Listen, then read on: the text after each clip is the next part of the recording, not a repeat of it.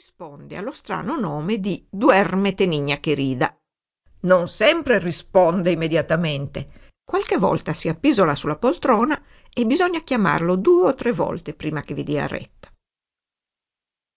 Dunque, il Duermete Nigna che rida misura con un nastro azzurro a pallini rosa la pancia della mamma strega in attesa.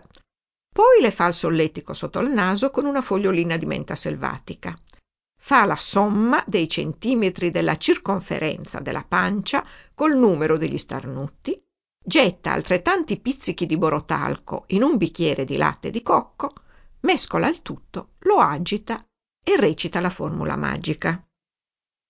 Pesa la testa sul cuscino, aquila, volpe e pangolino, pesa il corpo sul materasso, puzzola, tonno, cicala e tasso, pesa la palpebra sull'occhio, gufo, giraffa, gallina e ranocchio. Ma il dolce sonno non vuole arrivare e la streghetta non può riposare. Ghiro, marmotta, procione e zibetto. Nel materasso cosa ci metto? Poi, a seconda di come gli prude il ditone del piede sinistro, il duermete nigna che rida fa la sua prescrizione.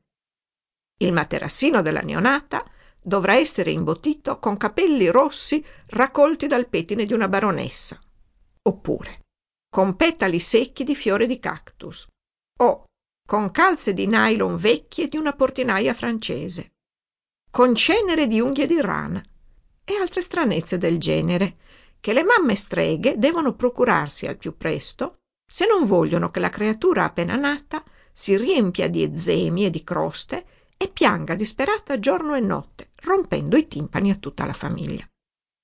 Alla madre di Etrusca il duermetenigna che rida aveva prescritto un'imbottitura di penne di spiumaccione. L'uccello spiumaccione. Forse non avete mai sentito parlare di questo strano uccello, o meglio di questo gallinaceo, perché lo spiumaccione, nonostante abbia due belle e lunghe ali, non è capace di sollevarsi in volo. Le sue origini sono antichissime. Qualcuno sostiene che risalga addirittura al tempo dei dinosauri. Se non si è estinto come gli altri animali alati, per esempio gli pterodattili, è perché possiede un formidabile sistema di difesa. Infatti, quando si sente in pericolo, questo gallinaceo preistorico non si limita a sbattere le ali e a starnazzare.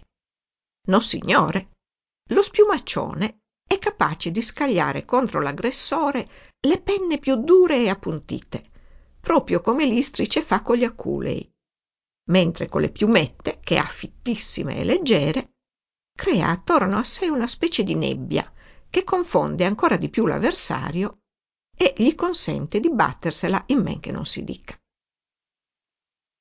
E il bello è che appena lo spiumaccione è fuori pericolo, penne e piumette gli ricrescono immediatamente. Meno male, aveva commentato la mamma della nostra strega, che era amante degli animali e rispettosa della natura. Così non dovremo uccidere né spennare vivo nessun volatile. Basterà fargli buh e poi raccogliere con una paletta il piumaggio che ci scaglierà contro prima di scomparire. All'inizio non era stato difficile procurarsi l'imbottitura per l'unico materassino della neonata e poi via via per il numero sempre crescente di materassi che col passare degli anni erano necessari alla giovane etrusca. A una strega adulta, come abbiamo visto, ne serve una pila di cinque. I boschi del paese a quel tempo erano pieni di spiumaccioni. Ma col passare del tempo i preziosi gallinacei si erano fatti sempre più rari. Cinque anni prima, quando la strega aveva rinnovato per l'ultima volta i suoi materassi, era riuscita a malapena a trovare abbastanza piume per sostituire le vecchie.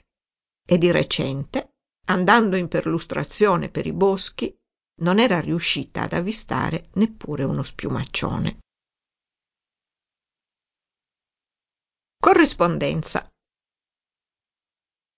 fatto è che il nuovo re, salito nel frattempo sul trono per la morte del padre, si era incapricciato di quegli strani gallinacei preistorici e aveva cominciato a requisirli per il parco del suo castello, dove amava vederli passeggiare nei viali